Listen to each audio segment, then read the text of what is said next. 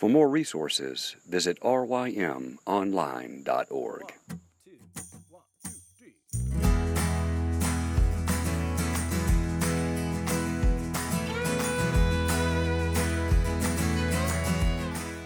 The Local Youth Worker is a daily podcast that's centered on five questions each week. Ranging from the practical to the professional, we're looking for answers to the questions you're asking. Whether you're in full time, part time, or even volunteer youth ministry, this podcast is for you.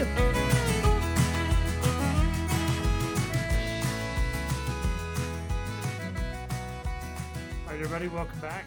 We're talking to Scott Lowe. Been talking to him for the past couple of days, getting um, advice uh, to youth workers as a senior pastor, and then also yesterday advice um, in speaking to youth pastors and youth workers, volunteers, or otherwise um, as a father. Uh, today, uh, Scott, uh, what do you feel like are some of the biggest mistakes young youth workers make, or, or some of the, some practical exa- um, suggestions in those areas that you think would help? You and know, I like that you're smiling right as you're about to. I, I really think um, it, it was actually uh, something that Brian Sorgenfrey said in his sermon um, at, at, an RYM conference. Uh, he just he, he said that we really struggle with being our messy self, Mm. and so what we do is we have such an ideal self that's in front of us and really in everything everything in life. But man, when you're in work and you're doing your job and you've got and you've got this like perfect ideal of who you're gonna be. For me, I was gonna be the cool campus minister that so shaped my life, and I was gonna talk like him, and I was gonna be like him. And imitation is amazing. It's very, very important, but it can also make you crazy Yeah. because you're never yourself. yeah. And um, some of the mistakes I think that we all make in ministry, not just youth ministry, is not knowing how to simply be still, catch our thoughts, and be patient with our own growth. Uh, when you first step into youth ministry, your first day, your first year, I mean, you're going to be trying to do everything you ever saw that was great, and you just can't.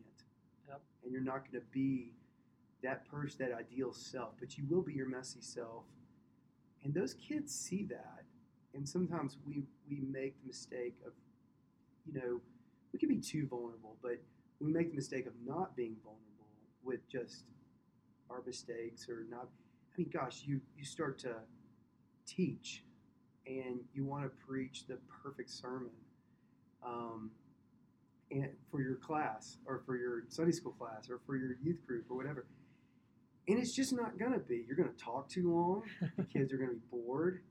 And you're going to have to learn from that. And you have to be someone that can take yourself somewhat lightly, which kind of feeds in my the one other piece that I would give advice is that seek out ways uh, through your own study of Scripture, your devotional, your uh, time with God. Really spend time going, Lord, teach me to be teachable. Teach me how to receive criticism without being crushed and be able to offer criticism without crushing.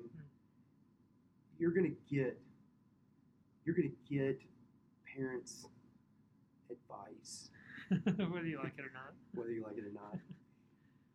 And it, it's crushing if you're not teachable and if you don't have a sense about your own messiness and and uh, and, and do that. That's going to take time. Mhm. It just takes time. You're not you're not even going to get what I said tomorrow.